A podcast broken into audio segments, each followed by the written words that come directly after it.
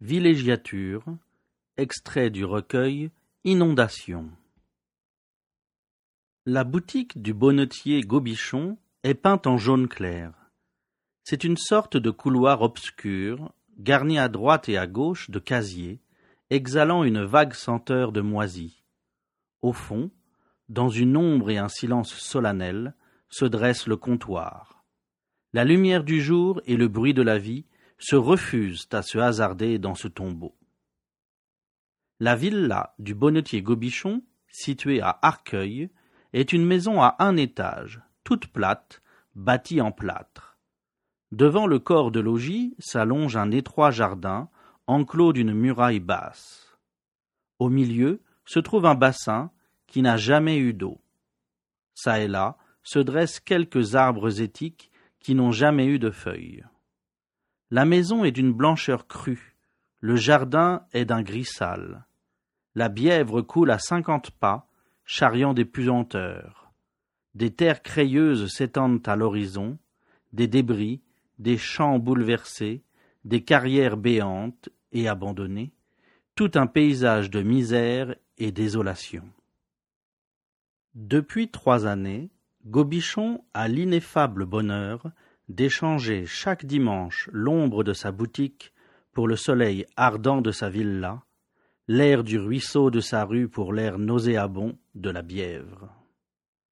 Pendant trente ans, il a caressé le rêve insensé de vivre au champ, de posséder des terres où il ferait bâtir le château de ses songes. Rien ne lui a coûté pour contenter son caprice de grand seigneur. Il s'est imposé les plus dures privations.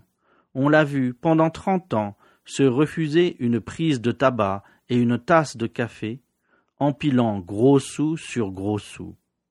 Aujourd'hui, il a assouvi sa passion. Il vit un jour sur sept dans l'intimité de la poussière et des cailloux. Il mourra content. Chaque samedi, le départ est solennel. Lorsque le temps est beau, la route se fait à pied, on jouit mieux ainsi des beautés de la nature. La boutique est laissée à la garde d'un vieux commis qui a charge de dire à chaque client qui se présente Monsieur et Madame sont à leur villa d'Arcueil. Monsieur et Madame, équipés en guerre, chargés de paniers, vont chercher à la pension voisine le jeune Gobichon, gamin d'une douzaine d'années, qui voit avec terreur ses parents prendre le chemin de la Bièvre. Et durant le trajet, le père, grave et heureux, cherche à inspirer à son fils l'amour des champs en dissertant sur les choux et sur les navets. On arrive, on se couche. Le lendemain, dès l'aurore, Gobichon passe la blouse du paysan. Il est fermement décidé à cultiver ses terres.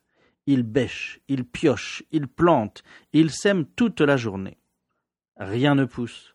Le sol fait de sable et de gravats se refuse à toute végétation. Le rude travailleur n'en essuie pas moins avec une vive satisfaction la sueur qui inonde son visage.